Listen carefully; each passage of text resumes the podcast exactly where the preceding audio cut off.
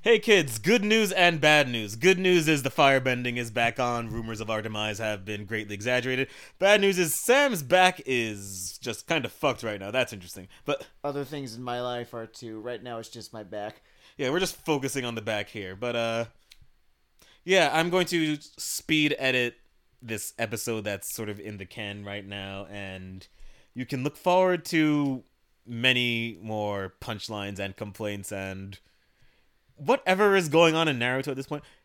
Actually, that's sort of maybe that's misleading because I weirdly liked some stuff in this part more than the last part. Not the whole thing, but some things in there. I mean, that's just the story of Naruto. I will weirdly like a whole lot of things about it. You know, little things here and there. Specifically, I think it has just the first Akatsuki guy I've just enjoyed. Well, other than Sharkman. He he is he is. You know, what if what if a guy was a shark? yeah, but uh,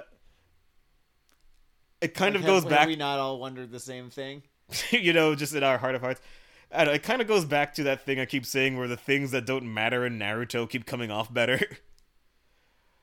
And I don't know these these two guys are basically just a an Well- aside on Fight Island, but it kind of works. Well, pay attention to the little things because you'll look back and realize that they were the big things. You know. Yeah, yeah, so I guess that uh in a way the minor fights in your shonen battle manga are like remembering anniversaries or bringing home nice gifts. You know, it's just what makes the relationship special. and then I guess your overall plot structure or Sasuke fixation can be like the impotence that they ignore or something.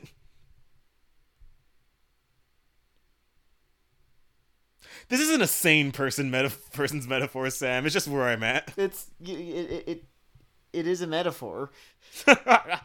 okay, um, jokes aside, yeah, we're doing the the pod thing again. Though I guess it's only been like what, like a half a month? No, a full twenty days off. A lot of podcasts just fuck off for twenty days and no one questions anything. Oh, Dan, uh, not Dan Carlin. Um, uh, the Revolutions guy nearly fucking died. How'd he nearly fucking die? An infection or something? Eh. He he recounted it all at one point. He's fine. Mike Duncan. He's Be- fine. Be careful, everyone. If, if you talk about old plagues too often, they'll just come back to try to, you know, silence you. Stop you from fucking with the family, you know? all right. Uh, all gags aside, good to uh, be partying with your people again.